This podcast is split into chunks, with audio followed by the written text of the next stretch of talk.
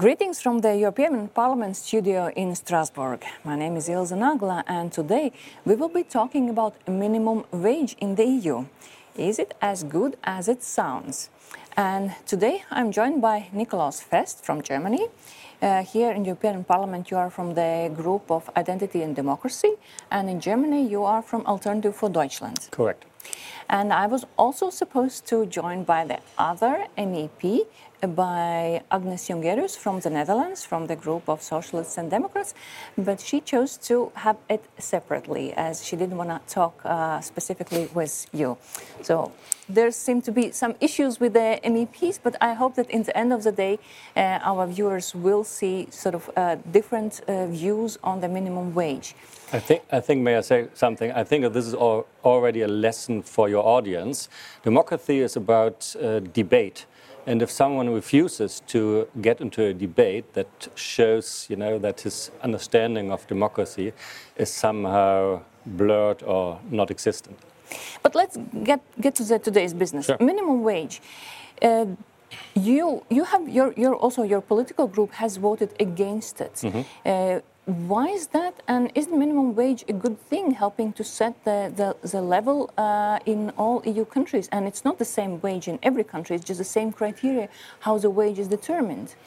Um, absolutely, um, we are not against uh, minimum wage, but we are. Um, there are several reasons why we voted against this particular proposal.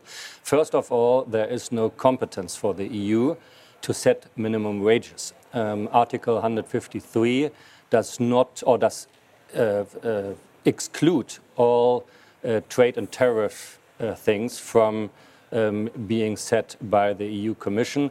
And I think that is um, important. And when Sweden joined the EU in 1994, it was the big debate about this issue. In Sweden, and Sweden was promised that the EU will never touch and meddle with minimum wages and you know, trades and tariffs. So um, this would be a clear breach of uh, a promise and uh, of the treaties. And so this is actually the main reason. There are other reasons. Um, although you know minimum wage is important, it should be um, yeah it should be up to the social partners to negotiate to negotiate it. And but in um, Germany, minimum wage is set. Yes, we in when this happened in 2015 we were strictly against it because it is a very uh, dangerous slope. After the Second World War, um, our constitution deliberately said, let this question uh, uh be dealt with by the uh, social partners, by the unions and the employers.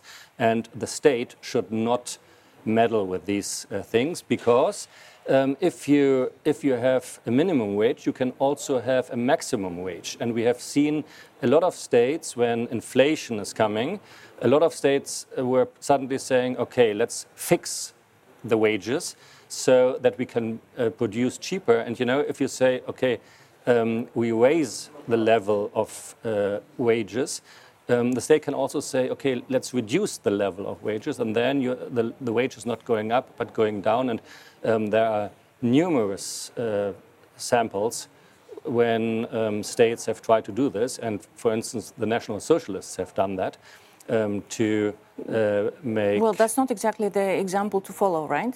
Absolutely, you know, and so it's a very dangerous uh, uh way um, you are uh, getting on when you set or when the state is allowed to set minimum wages. So you're saying that it should be left to social partners.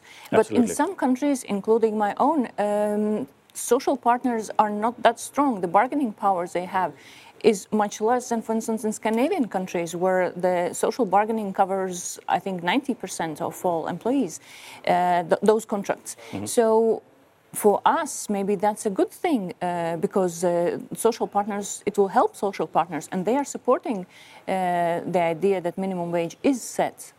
Yes, but they are somehow given up on themselves. So if um, I, I, see this, the problem that there are um, uh, sectors where the uh, bargaining partner, uh, the bargaining partners are not very strong. The unions are not very strong.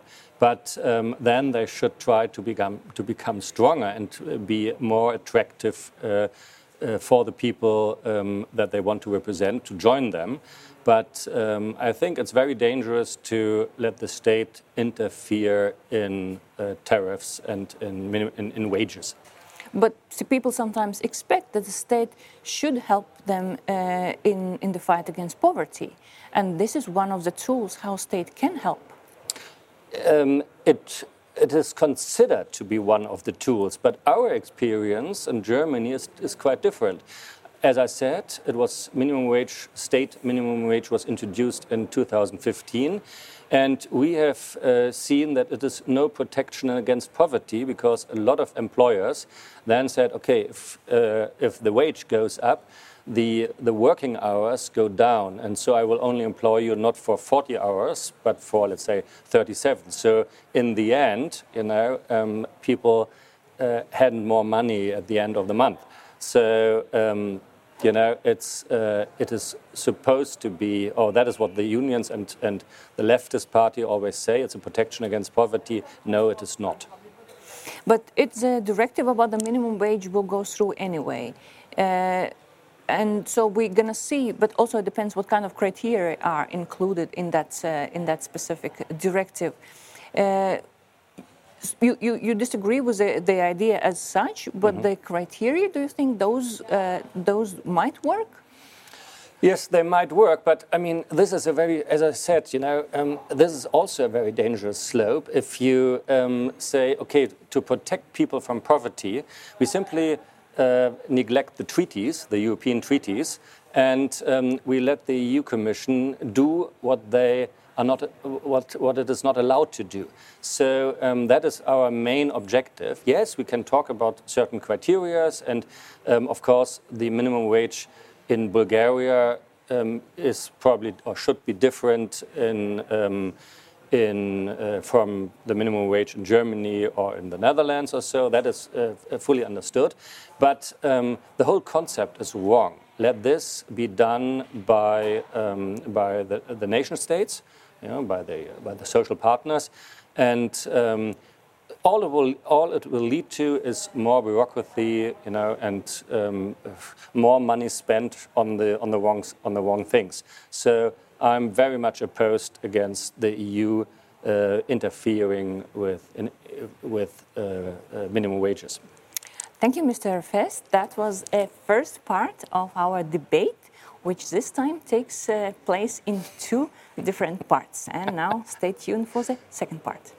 And welcome back to the second part of our talk about minimum wage. And I'm joined by Agnes Jongerius. She's from Netherlands and uh, here in the parliament represents a group of socialists and democrats. Yes. Uh, before we talked why minimum wage is not a good idea, why states should not in intervene in it. Uh, you think that it is a good idea, you support it, and what does exactly mean? Uh, that in Latvia, where the minimum wage is 500 euros, we will get the same minimum wages in Luxembourg? That sounds very good. Uh, that sounds very good, but uh, alas, for the people in Latvia, that's, that's not the intention of the proposal. The intention of the proposal is that everywhere in Europe there should be a minimum wage, which is at least reaching a threshold of decency because, uh, uh, as Ursula von der Leyen had said in her very first speech in the European Parliament, it's a disgrace that in Europe some people work very hard and still cannot support themselves, let alone support their families. So we have working poor in Europe, uh, and that should end. So the proposal is uh, have a floor of minimum wages in every European country formulate at the European level what we think is a threshold of decency and uh, ask the member states to look at their own minimum wages uh, and see how quickly they can bring uh, their minimum wages up to the desired level so that no one in Europe is working hard and not able to, uh, to live from their income. I like when you said threshold of decency. Would that mean that with minimum wage, people should be able to survive, not only survive, but have a decent life? To have a decent life, to be able to buy good food, uh, provide for schooling, uh, for their children, uh, uh, be able to have a good roof over their heads, and, and have indeed decency. and we're trying to formulate now with the proposal of the Commission at the table what the basket of goods would be. Uh, so you must be able to, let's say, uh, use public transport. Uh, uh you must be able to uh, warm your house and don't choose between uh, heating or, or cooking. And you should be able to provide your children with a decent meal. Don't send them to school without any meal because I think it's especially young people who are very vulnerable. So a threshold of decency is pushing for the idea let everyone in Europe be able to lead a decent life. Some say that it also will help against social dumping. How is that? How that can help? Um, by First, I, am very much in favor uh, of the freedom of workers to move around. Uh, this is one of the four fundamental freedoms in Europe. Uh, uh, and uh, I think we should promote it anyway. But we have too many cases in which people who are working as a labor migrant being abused, um, for instance, in my country, eh, in the Netherlands. Uh, we have quite a lot of people working in logistics, uh, uh, in the agricultural sector, and they are earning a non decent income. Uh, uh, and I think um, uh, if people are doing this, this is perhaps because they don't see another opportunity to sup uh, supply for their family at home. So if we are able to raise the level of minimum wage, if you can earn a decent income in your own country, mm -hmm. then you don't need to feel forced to uh, go to another country uh, and there be also confronted with exploitation, which is happening uh, uh, all over Western Europe, in Germany, in Belgium, in France, but also in my country. And I think this should stop. So people are, uh, of course, more than welcome to come, but please let it be a honest and positive choice. Uh, and not because in your own country you cannot survive uh, from the minimum income. But how do you explain then that the Scandinavian countries are opposing it because they think that the setting of minimum wage actually going to decrease their standards for their workers? Uh, in, in, the uh, Scandinavian countries, especially uh, in Denmark uh, and Sweden, they have a system where the government has no interference in uh, uh, wage setting. they do all by collective bargaining between employers and employees, and they are afraid uh, that uh, with this directive, uh, someone is going to say your system isn't perfect.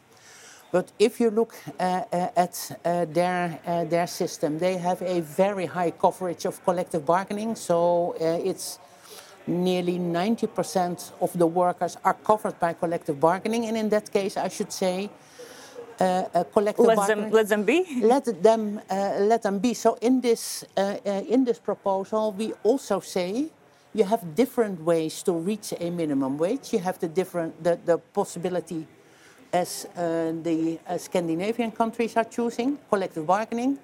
You have the countries with a statutory minimum wage, uh, and you have some kind of mixed system. For instance, in my country, we have a statutory minimum wage, uh, and we also have collective bargaining.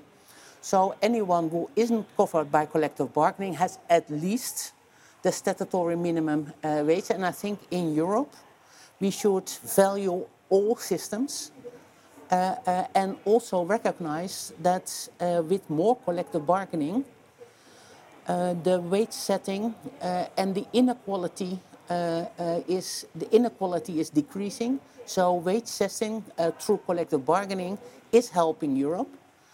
Uh, so the proposal is not only on statutory minimum wage, it's also on how can we promote collective bargaining all over Europe.